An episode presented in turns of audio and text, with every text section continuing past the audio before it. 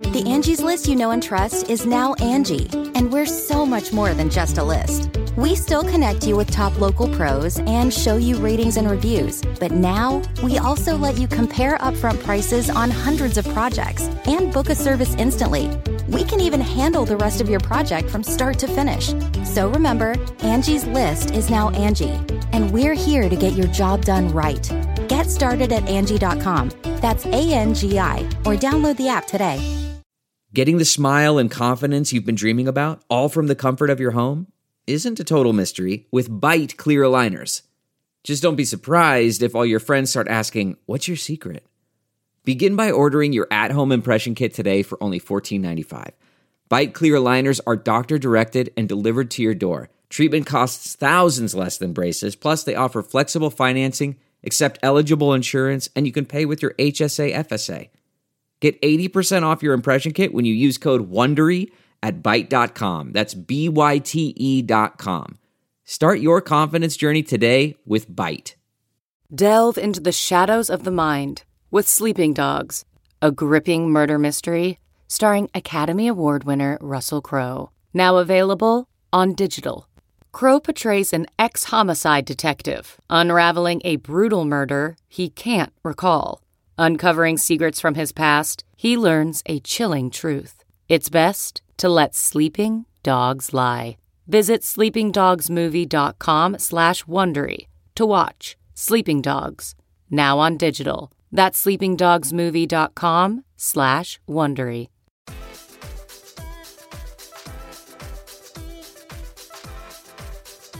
Welcome to the Science of Success with your host, Matt Bodnar. Welcome to the Science of Success. I'm your host, Matt Bodnar.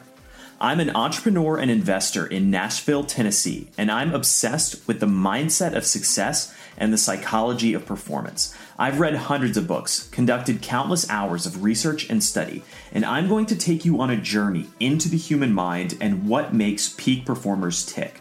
With a focus on always having our discussions rooted in psychological research and scientific fact, not opinion. This episode, we explore how to battle depression and anxiety and break out of a vicious downward spiral by literally changing the chemistry of your brain. By using simple and straightforward tactics that can have huge changes on your brain chemistry with neuroscientist Dr. Alex Korb.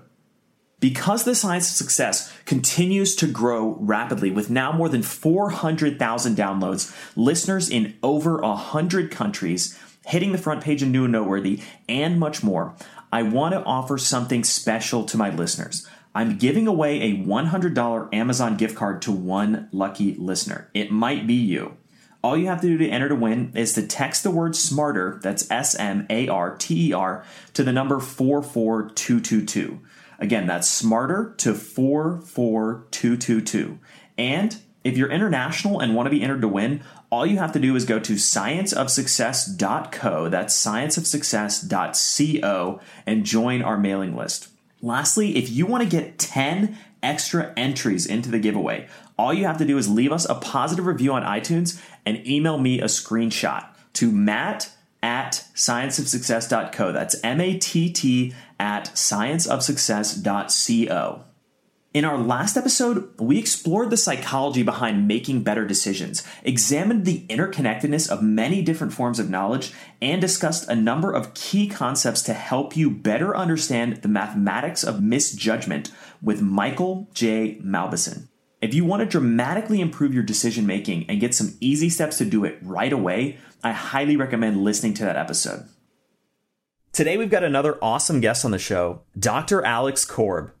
Alex is a neuroscientist at UCLA and the author of The Upward Spiral Using Neuroscience to Reverse the Course of Depression, One Small Change at a Time. He's also the author of Prefrontal Nudity, a blog on psychology today.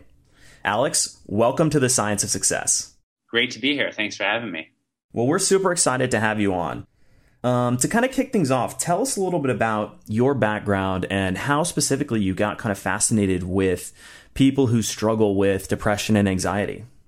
Well, I uh, I've always been interested in neuroscience. I majored in neuroscience at Brown as an undergrad, and perhaps that originally came from my own examination of myself, wondering why I was very emotional sometimes or why I could be productive at sometimes and found it very difficult to get things done at other times. And that probably drove my initial interest in neuroscience.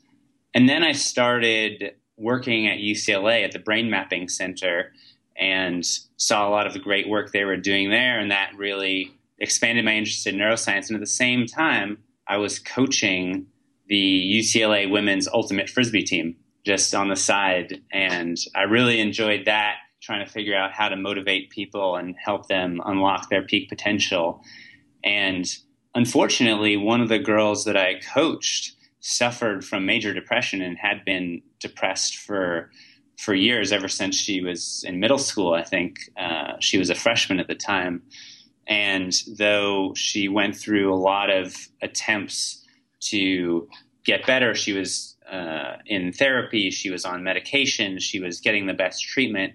After uh, at the beginning of her sophomore year, she ended up committing suicide, and it was ex- extremely tragic but that that really led me to try and want to understand what exactly is happening in the brain in someone with depression that could lead them down that path.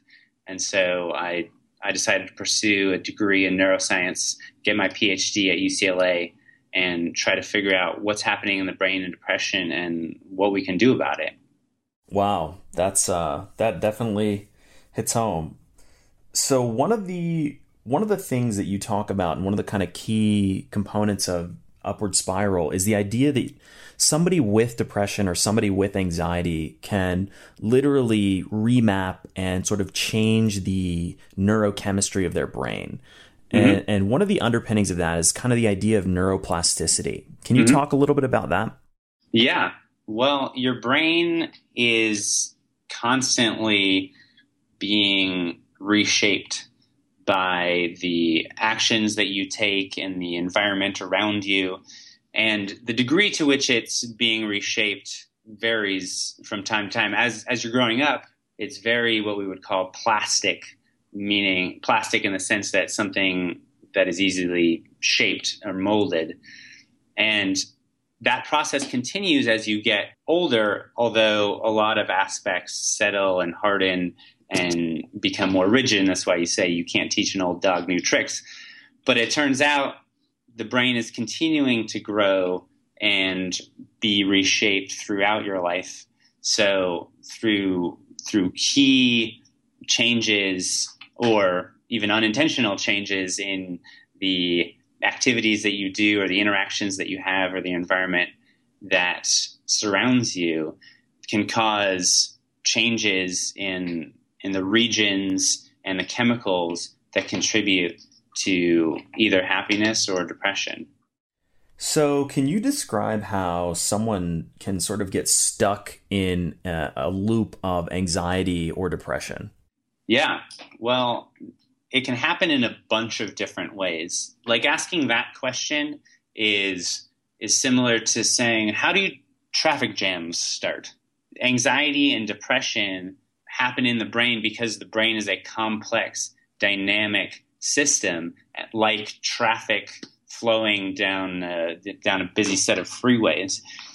Now, that analogy I like to use because there's no one cause for depression. There are many causes that can interact with each other, and that also exposes there's no really one big solution though oftentimes we would like there to be, there are often just many small solutions. So if all you know that someone is depressed, that doesn't necessarily tell you how they got there or what the path forward is. Just as if you know that there is a traffic jam, that doesn't tell you how to solve the traffic jam because one traffic jam could be caused primarily by weather whereas another traffic jam could be caused primarily by an accident. So we know the key thing is to keep in mind is is what are the forces that are shaping this traffic jam, this pattern of cars being stuck in this certain way, and what are the different ways to influence uh, the system and get it out of there. Because in depression or anxiety, it's the this dynamic system of the brain is stuck in this sort of particular pattern of activity and reactivity that it can't quite get out of. And the there's a, a whole bunch of different reasons for why it could get stuck, and there's a whole bunch of small little life changes or uh, medical approaches that we can enact in order to break up that pattern and get people better. And in the book, you use this uh, amazing analogy, which is kind of like essentially describing how a microphone can get caught with feedback and it just gets louder and louder and louder. Mm-hmm. Can you elaborate on that idea? Yeah. Well, when I was talking about the brain getting stuck in this pattern of activity and reactivity, that's sort of abstract. And sometimes the traffic analogy works well with people, particularly if they live in places like LA where they have a lot of experience with things like that. But the microphone and speaker analogy is good because it it simplifies it to one simple circuit. So your brain is composed of dozens and more of, of circuits that control each aspect of your life. You have a, a circuit that's devoted to decision making and, and planning and habits and every other aspect of your life, hundreds of different circuits, and they're often overlapping. Now, if you look at any individual circuit, that's sort of like a microphone and a speaker that are connected to each other. Because circuits in the brain are dynamic and they have they have feedback with each other. And we can look at a microphone and a speaker and say oh those are each different independent components. But when you put them and connect them together they create this feedback circuit. And if the microphone is oriented in just a particular way or the speaker is turned up a little too loudly then just even a soft whisper or a slight tap of the microphone could create this this screeching feedback. And that's important to understand because a lot of times when people when people find out I study depression, they ask me, "Oh, what you know? So what's wrong with the brain and depression?" Or they're depressed and they ask me, "What's wrong with my brain?" You know, they want to know what's wrong, and I don't think that's quite the right way to think about it because if you look at the analogy of the microphone and a speaker, yes, you're getting this output this screeching feedback that's that's terrible and undesirable and no one wanted that intentionally. But there's nothing wrong with the microphone. There's nothing wrong with the speaker. Both are working exactly as they're supposed to. It's just in the dynamic interaction of the elements of that circuit that it gets caught in this runway runaway activity. And we might even though it's a terrible outcome that that's hard to hard to bear, the solution could be starting with very small changes of moving reorienting the microphone just a little bit or turning down the volume just a tad on the speaker and this big problem suddenly disappears. You describe the brain as a complex adaptive system which basically, you know, one of the concepts you mention in an upward spiral is the idea that the same stimulus can actually have a completely different effect on the brain based on sort of the kind of mental state and the kind of place that you're in. Can you talk a little bit about that? Yeah, it's it's related to this notion of you can't step in the same river twice. All of the actions that you take are causing different changes in the brain as you're you're moving forward in your life. It's your brain is constantly shifting and adapting to the previous choices that you made in your current life circumstances. So a good example is is thinking about how setbacks or frustrations can affect us differently at different times in our lives for a whole number of reasons. That could be including the environment that surrounds you, or the goals that you're working towards or the support, the social support that you have. So, for example, if you make a mistake or fail a test in college where you still have a clear path towards graduation or and you still are living with a bunch of your friends then maybe that wouldn't have quite the same effect as if you made a big mistake at work when you are in your late 20s and living by yourself. Because how your brain reacts to that failure is different as your brain chemistry changes with age. It's it can be different based on your social relationships, the environment around you, the different habits that you've continued to develop or strengthen over the time that you've been living. And so just because something wasn't enough to push you into depression early on doesn't mean that it couldn't be the reason now or the primary reason because the reasons are always complex. And similarly, if you are depressed, just because one attempt at a solution didn't work the first time doesn't mean it won't work at another time. And here's where the analogy to traffic works well. Something that could be used to ease traffic, such as uh, a traffic light or something, might be very effective at sometimes actually slow people down, but it wouldn't be effective at other times during the day when there are too many cars or things like that. I don't know if that made any sense. No, that makes a lot of sense. Basically, the idea that you know, if you're struggling, you know, for example, someone who's struggling now with depression or anxiety, that just because something hasn't worked in the past, it may actually be effective now because your the, the brain is so complex and constantly changing that the stimulus might have a completely different effect. You know, to to use the traffic analogy, basically the same idea is if you take a route at some time in the day, it might take you five minutes to get somewhere. And if you take it at the wrong time of day, it might take you half an hour.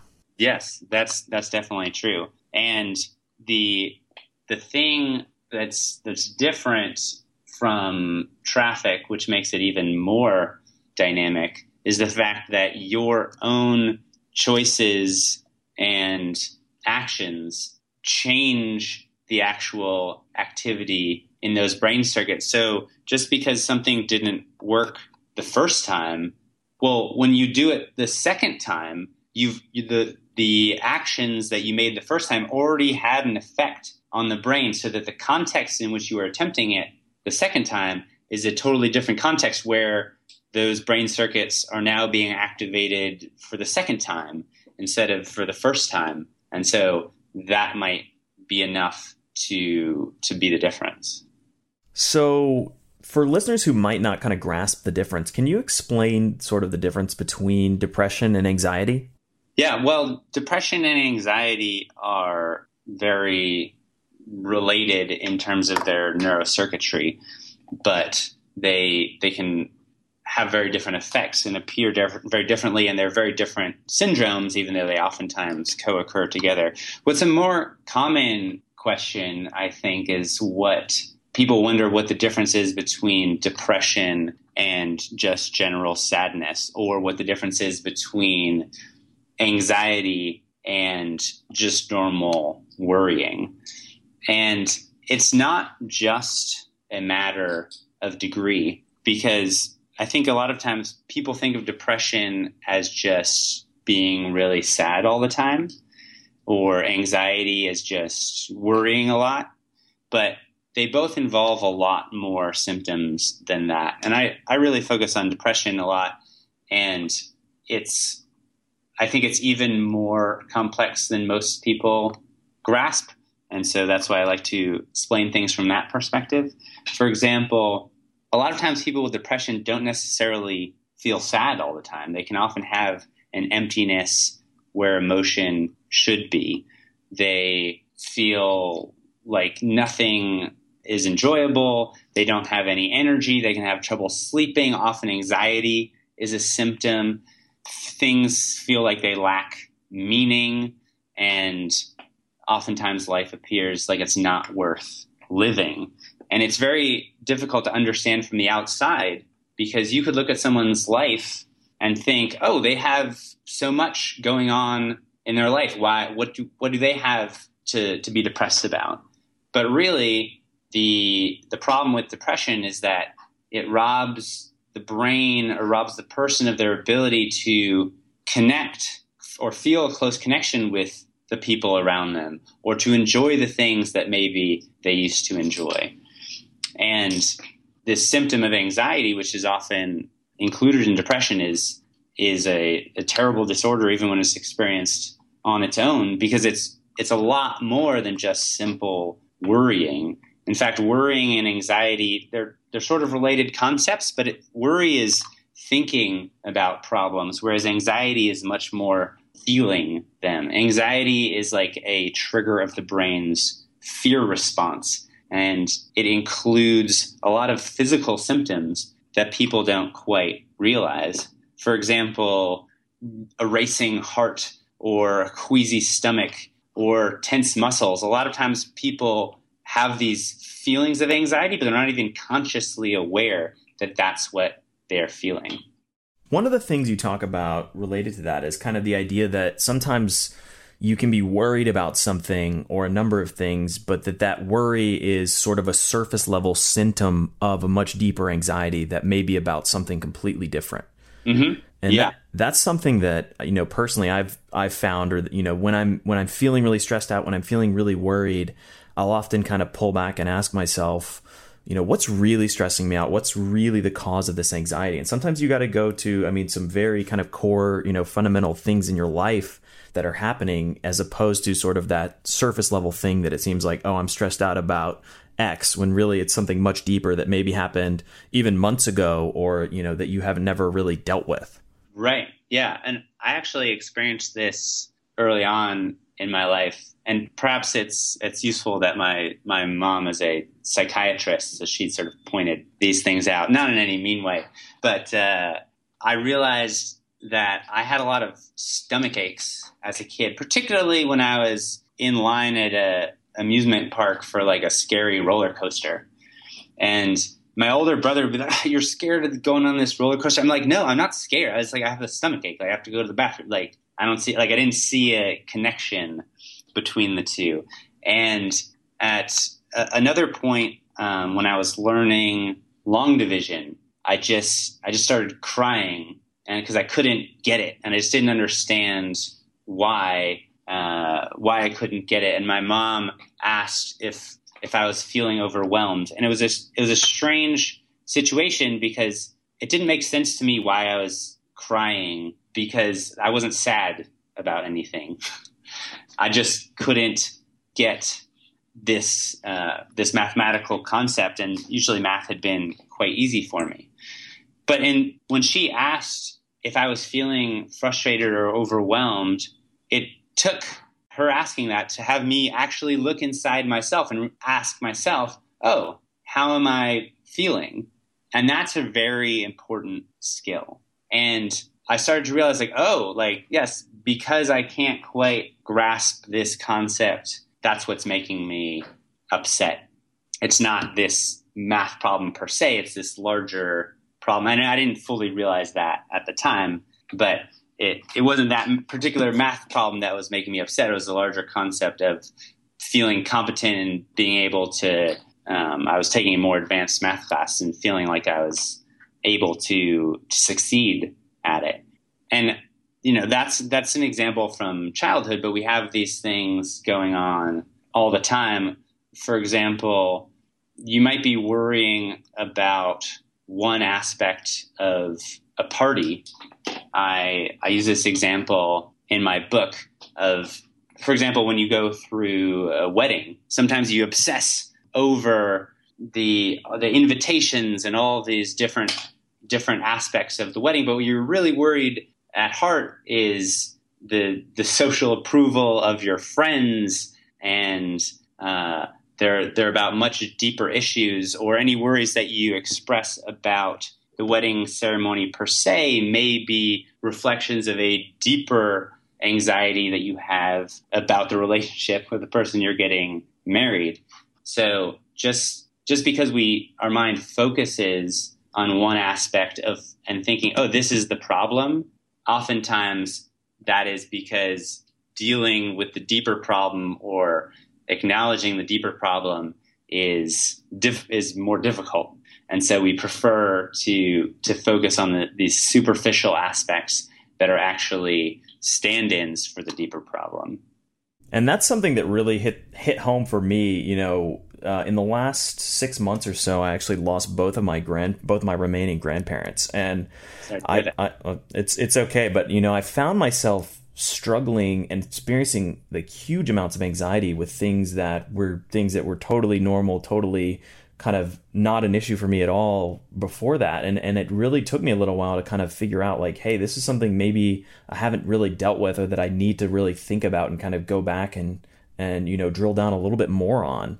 And so that really resonated and hit home with me deeply and was one of the kind of most poignant parts of upward spiral thank you. Yeah I, I think a lot of times when certain events happen like that and then we find ourselves at, at work and we're trying to to finish a report that we've done quarterly for the last five years and just can't quite you know seem to finish it or having a lot more difficulty we realize oh because you know once i finish this then i'll have to deal with uh, uh, whether i'm going to get that promotion and if my am i really at a job that i uh, value because my my grandparents worked at the same job that they valued for all this time it, we we don't like dealing with thinking about those deeper issues, but when we ignoring them doesn't necessarily make them go away. It just means that we can't appropriately deal with them. Absolutely, yeah. It's like uh, burying your head in the sand isn't going to fix the problem. Right. And uh, we actually have a whole uh, a previous episode we did about kind of accepting reality and sort of you know really kind of being present and mindful and, and accepting the way that things are. Uh, and so, for, you know, for listeners who might want to be struggling with that, that'd be a good episode to go back and potentially check out. Yeah. And what, what's interesting is that the very act of introspection, of just asking yourself how you feel and trying to figure out what it is that's really bothering you, that can actually help reduce its emotional impact. There's a great study done, a neuroimaging study done on people where they were shown emotional pictures. And your brain has an automatic emotional response when it sees different emotional pictures. But if they ask the people, name the emotion that you're seeing or name the emotion that you're feeling, that simple act of introspection actually decreases the brain's emotional response. That's fascinating. And I think that's a great segue into, you know, some of the strategies for kind of breaking out of that cycle. You know, for somebody that is sort of trapped in a situation of depression or anxiety and they feel like there's no way out, what are some of the things that you would recommend? I know there's a obviously a broad list that you talk about in upward spiral, but maybe as an initial starting point or an initial first step to sort of make the first shift or kind of get that upward spiral started to where they can kind of slowly pull themselves out of it? Well, the one of the first things is to recognize that there's nothing quote unquote wrong with you. A lot of times when people feel stuck in depression or anxiety, they spend all this mental effort chastising themselves for that there's or that they feel like they can't address it because there's something wrong with them or wrong with their brain. And it's really just simply recognizing that now you have different regions of your brain that are supposed to feel anxious or they're supposed to make you question your decisions and be indecisive. Those regions are working exactly as they're supposed to just as with the microphone and the speaker analogy. Or there are regions of their brain that are supposed to notice your mistakes.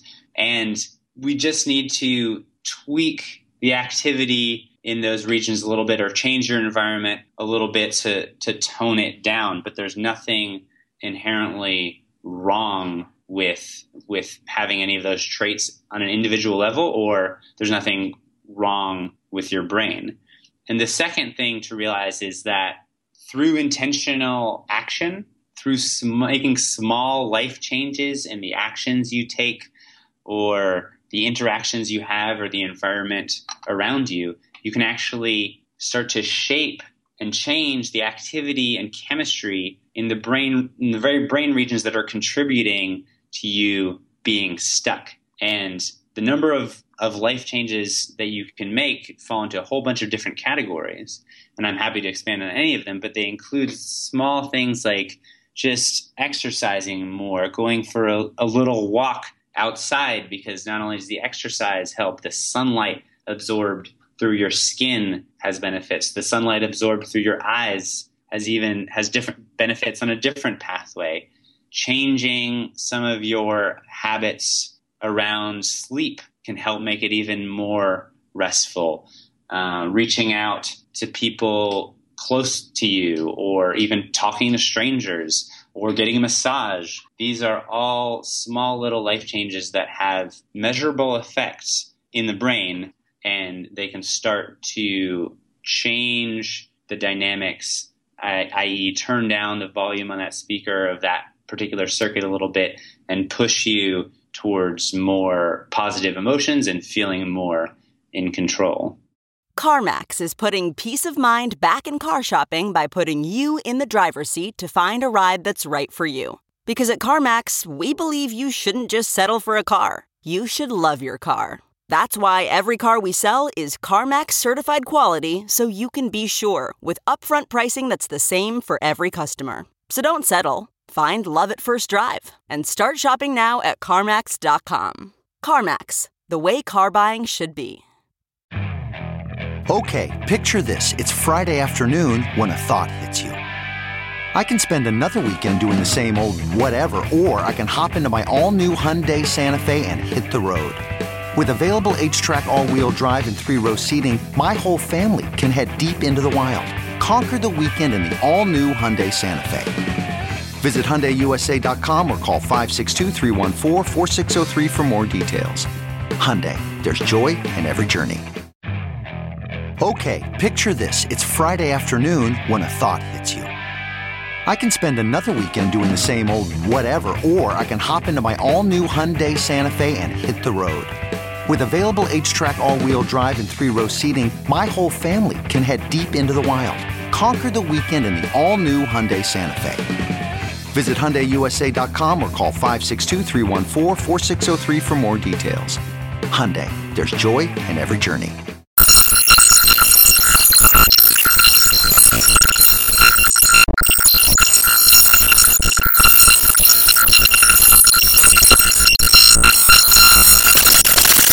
So let's drill down a little bit. You know, one of the one of the first things you recommend is exercise, and mm.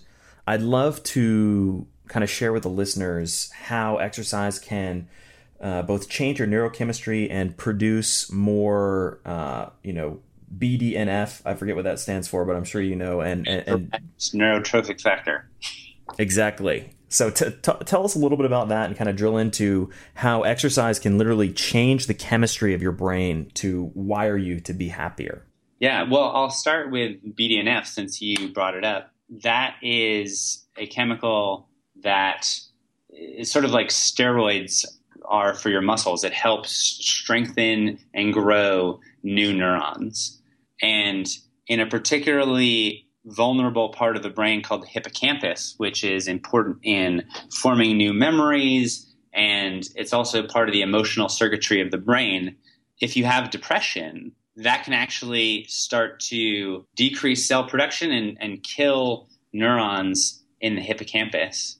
But if you take antidepressant medications, that can increase this chemical BDNF, which helps strengthen neurons, keeps them from dying, and grows new neurons. And it turns out that exercise has a lot of the same effects as antidepressant medications, specifically on BDNF, because it can actually start to grow new neurons in this key emotional circuit. And some of the other neurochemicals that it helps produce are mm-hmm. things like norepinephrine, endorphins, etc. Talk a little bit about why those are important and how those can kind of be mutually reinforcing in terms of improving your brain strength.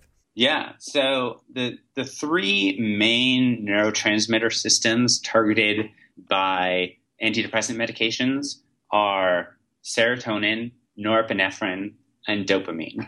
And exercise can modulate the activity in all three of those neurotransmitter systems.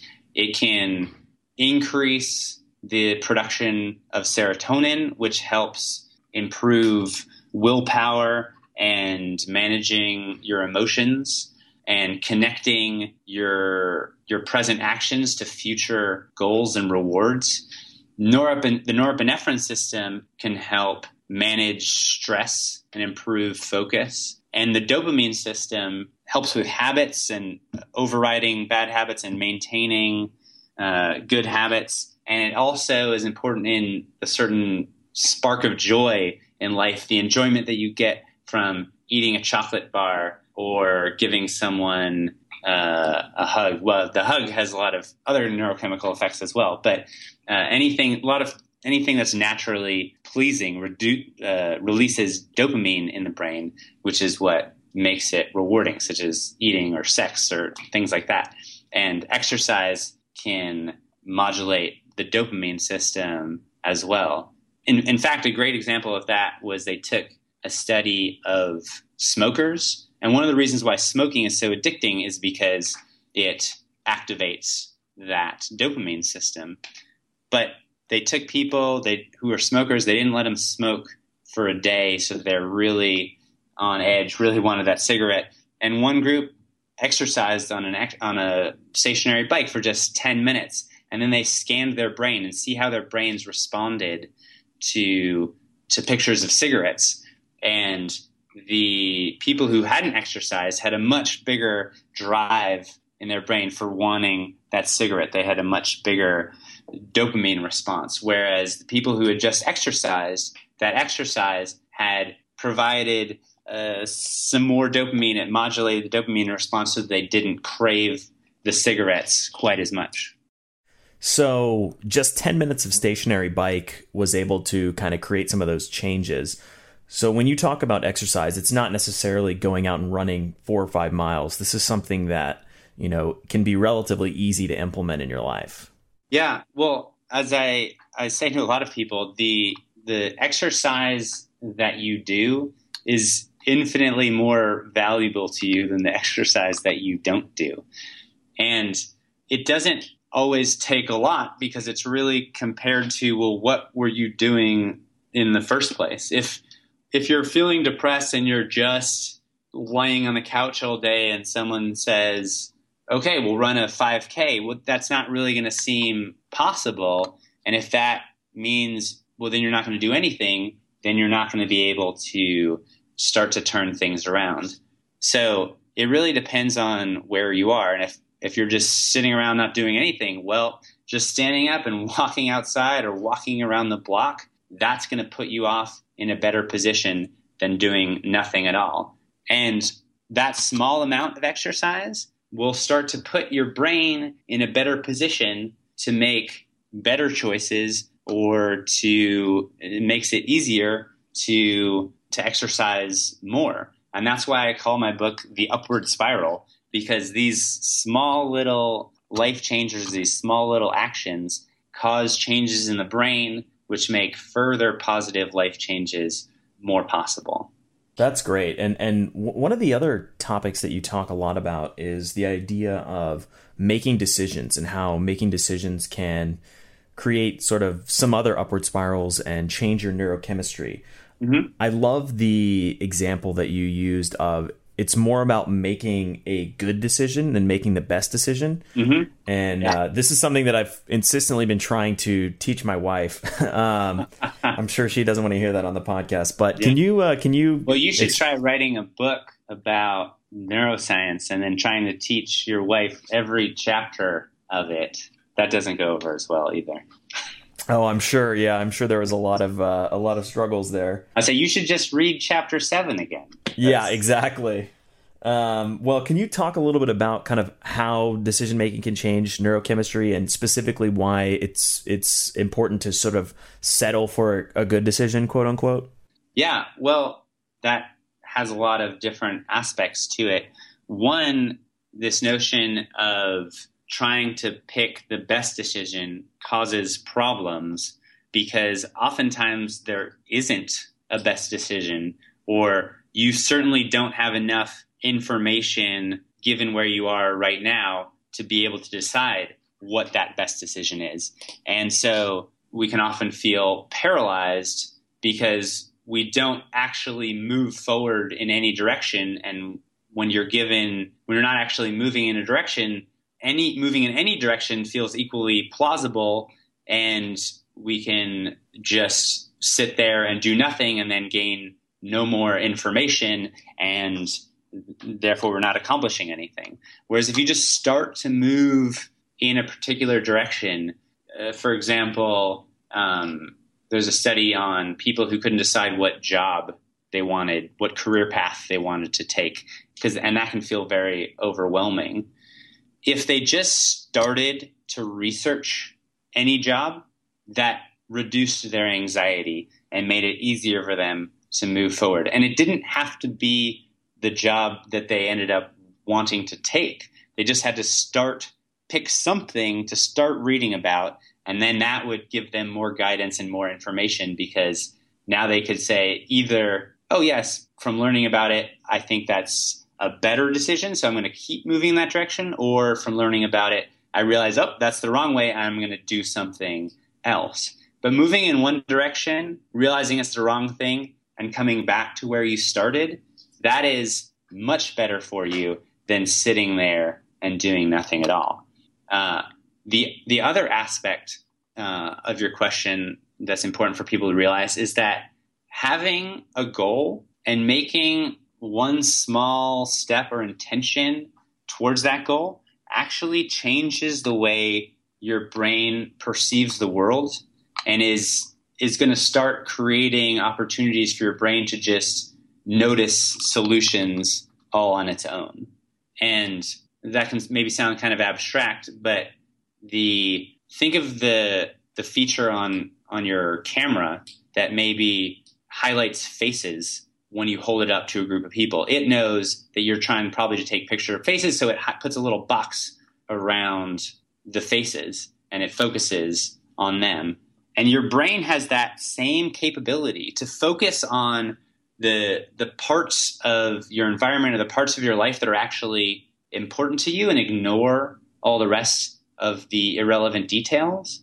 But in order for your brain to rely on your brain's automatic processing to do that, you just have to create an intention or a goal and take one little step in that direction. And then that you'll start to get the benefits of that brain circuitry. So the study that's related to that that's really interesting, I think, is they had they asked a group of people to get ready to either point or grab a certain figure they're going to show them.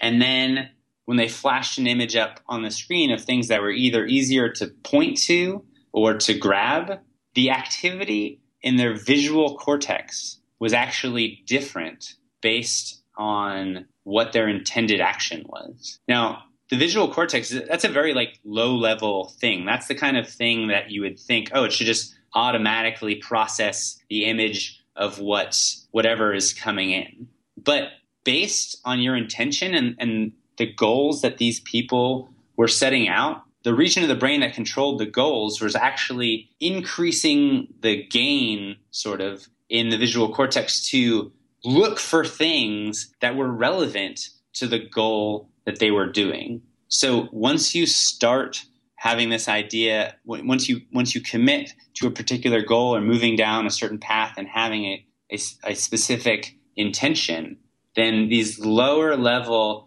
unconscious parts of your brain will start changing your perception of the world to help accomplishing to make accomplishing that goal easier. So one of the things you mentioned is t- is taking that small step, and you talk about a little bit in the book the idea that uh, following through is a critical component and actually has a different impact on your neurochemistry than just sort of deciding that you're going to do something. Mm-hmm. Yeah. Well, actions speak louder than words. Your brain knows and interprets your goals based on your thoughts, but also on your actions. I, I experienced this myself the first time I signed up for online dating. When I was in my early 20s, I felt like oh, I don't have uh, there's there's no one to meet. I, I, can't find get a date with anyone, so I signed up for online dating, and I immediately started going on more dates. But the interesting thing was that the dates that I was going on wasn't necessarily through the online dating, but through the act of signing up for the website and paying my money, I sent a signal to myself saying that, yes, this is something I'm actually interested in. And that starts to change your perception of the world and awareness and the parts of your your brain that that that sort sort of sees opportunities in everyday situations. Well, on the bus, I would see uh, make smile with the the girl sitting next to me, and then I'd strike up a conversation. And by by taking a certain action down the path and committing myself at least somewhat down this path of oh yes, I'm actually going to try and meet someone. Uh, I was starting to see possibilities in everyday life. And the actual truth is that those possibilities had already been there. But since I hadn't made a concerted action and to, to sh- tell myself that, yes, this is, I want to try and meet someone, that this is something that's important to me, then I'd been, I'd been missing all of the signs that were around me all along. And I think that's so important. It's one of the reasons that, you know, visualization is such a powerful tool as well yeah. And the problem is it can sound very hokey. I think a lot of that sounds like the secret. Like you send your thoughts out into the universe and you change what comes back. But your your prefrontal cortex is responsible for goal directed actions. And another deeper region, the anterior cingulate cortex, sits at sort of the intersection between your prefrontal cortex and your emotional brain regions. And one of its jobs is to notice goal relevant stimuli in the world. So if you don't have a particular goal, your brain has to spend most of its time ignoring most of the stimuli around the world because there's a million more things than you can ever consciously process. But if you have a particular goal, then those two brain regions are communicating with each other so that they know, okay, what's what are the kinds of things I should be looking for so that when something happens in the world that is that is close to something that, that could benefit you, then boom, the anterior cingulate fires and brings your attention to it and say, oh, this is important. We should pay attention to this. And by by creating those goals and intentions, and moving down that path in a particular path, we're giving our brain the opportunity to be able to focus on these these parts of the, the world that are important to us. We can't necessarily change the world uh, per se, but we can start to change our perception of it, and that's just as important. Like you can think of the the police chief; he can give orders to the to the lower level officers on patrol, like ignore drug dealers and start focusing on speeding tickets. And boom, the number of speeding tickets is going to increase. There were just as many people speeding before, but the police department wasn't paying as much attention to them. And that's the way a lot of these perceptual systems in the brain work. Your prefrontal cortex is that police chief. It can give the orders to the lower level lower level officers to say, okay, this is the the things that we want to pay attention to, and go out there and look for them. So everybody who's listening out here, you heard it from the neuroscientist.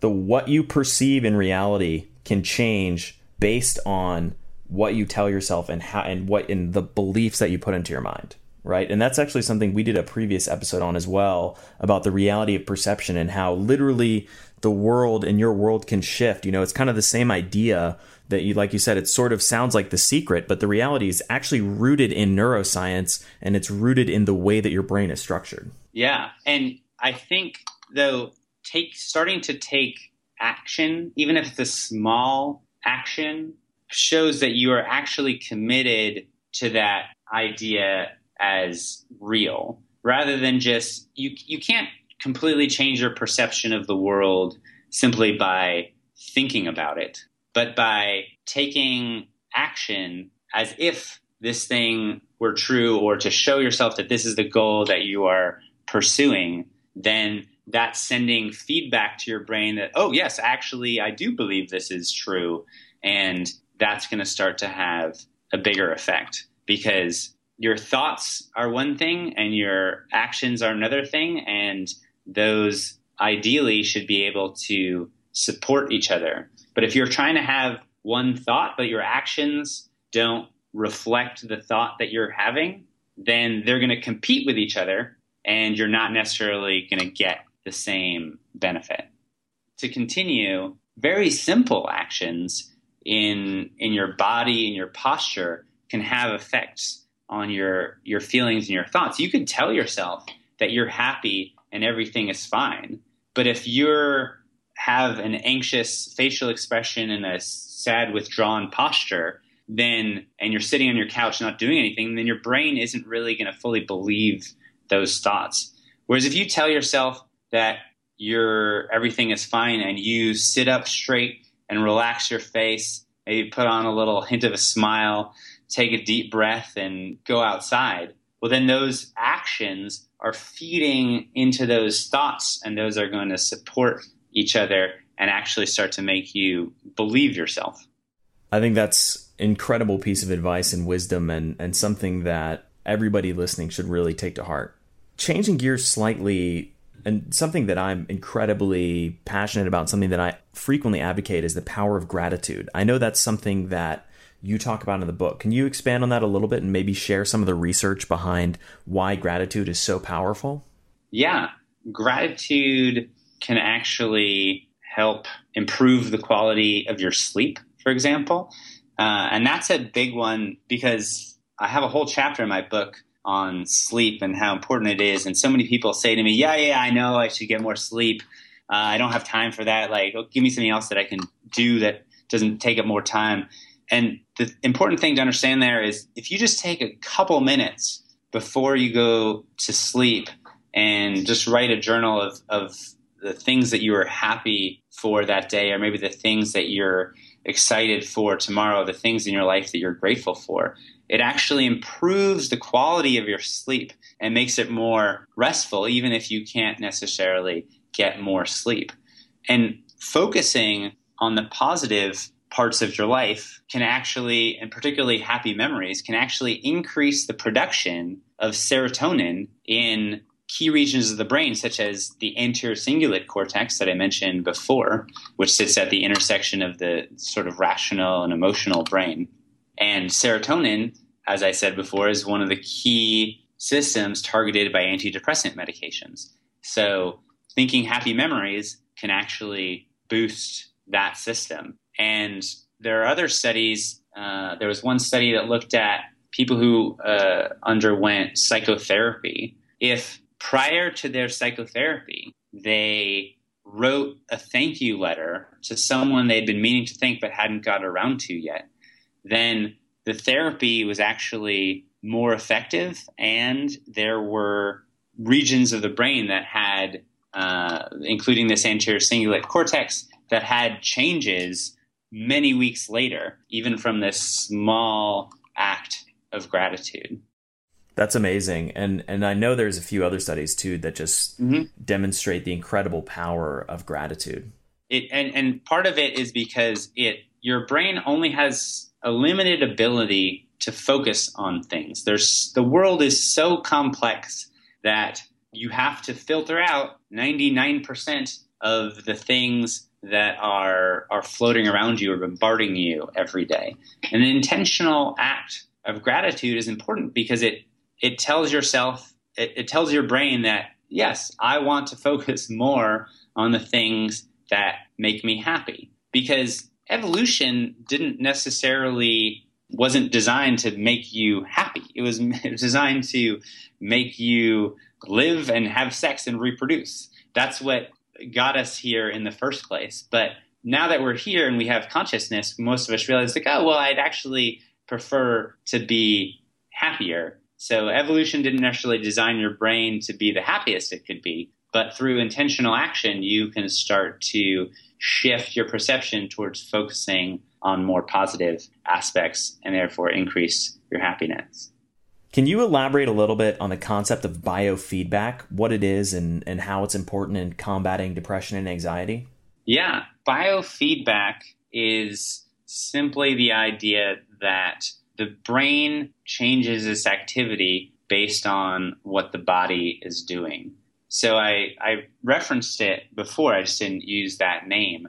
There's, for example, when you are feeling anxious, you you might have fast breathing and tense muscles and a, and a racing heart. If you can slow down your breathing and stretch out your muscles, then your your deep your breathing will not only slow down, but the, the deep breathing can actually slow down your heart as well. Then that will send different signals back to the brain.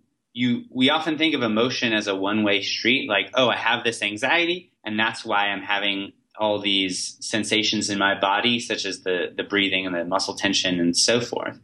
But your brain is constantly monitoring your body for how it should feel. So, yes, maybe you felt anxiety, but then that caused these, or you had a, a worried thought or whatever that triggered this anxiety and that caused these bodily symptoms. But now those bodily symptoms are feeding back and making you feel more anxious.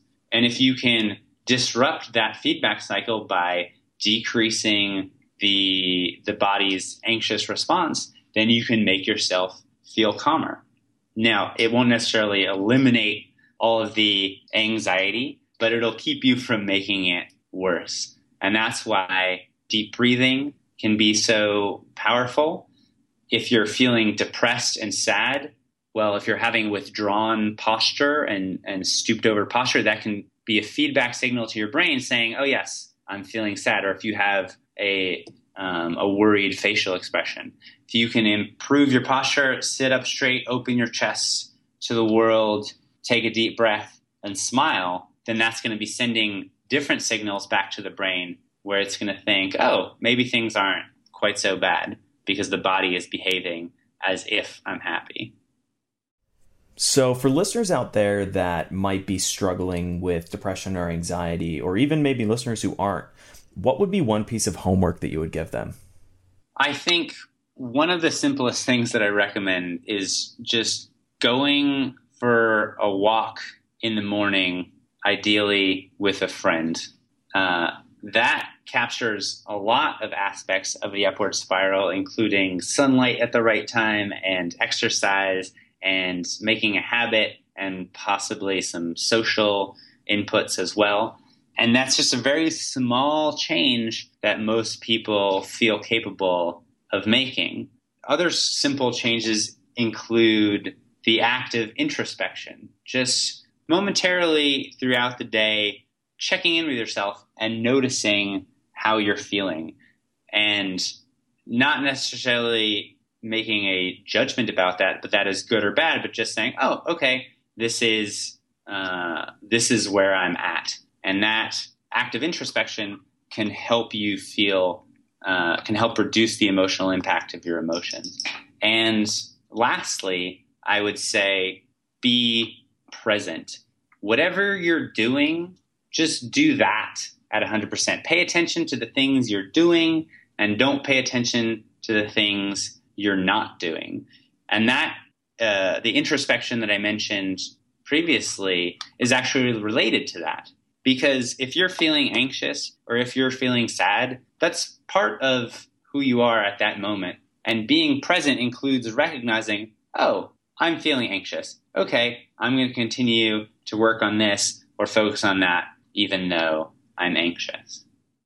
Where can people find you online for people that want to learn more or do some more research about this?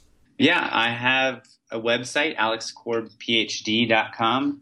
I'm including a lot of my blog articles, and I offer personal coaching and consultations for people who are interested in in learning how more about the brain or how better to apply it to their life. Well, for anybody out there who's listening that that struggles with depression or anxiety, I highly recommend checking out the upward spiral. There's so many different tactics and strategies in the book. We only barely scratch the surface and we could talk for hours and hours about all the different things that you can do that are often very simple, very easy steps to take to kind of break out of that vicious cycle, break out of that downward spiral and, you know, get into an upward spiral. So, Alex, thank you so much for for being a guest on the show. Uh, this has been some great feedback and conversation, and I really appreciate having you on here. Thanks. It was great to be here, and hopefully, we reach some people that could use it. Thank you so much for listening to The Science of Success. Listeners like you are why we do this podcast. The greatest compliment you can give us is a referral to a friend, either live or online. If you enjoyed listening to this episode, please leave us a review and subscribe on iTunes. This helps us move up in the rankings so we can reach more people and share our message. And lastly, as a thank you to you for being amazing listeners, I'm giving away a $100 Amazon gift card. All you have to do to be entered to win is to text the word SMARTER, that's S M A R T E R, to the number 44222. Again, that's SMARTER to 44222. Lastly, if you have any questions or you want to reach out to me personally, shoot me an email. That's Matt, M A T T, at scienceofsuccess.co. That's Matt at scienceofsuccess.co. I love hearing from listeners. I love hearing your stories. Please feel free to reach out to me. Thanks again, and I'll see you on the next episode of The Science of Success.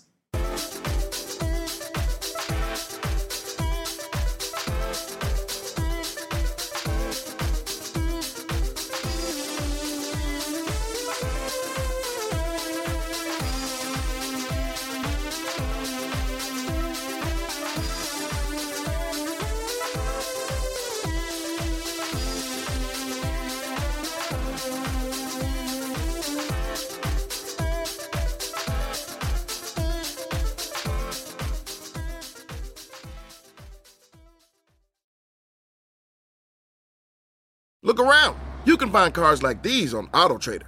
New cars, used cars, electric cars, maybe even flying cars. Okay, no flying cars, but as soon as they get invented, they'll be on AutoTrader. Just you wait. AutoTrader.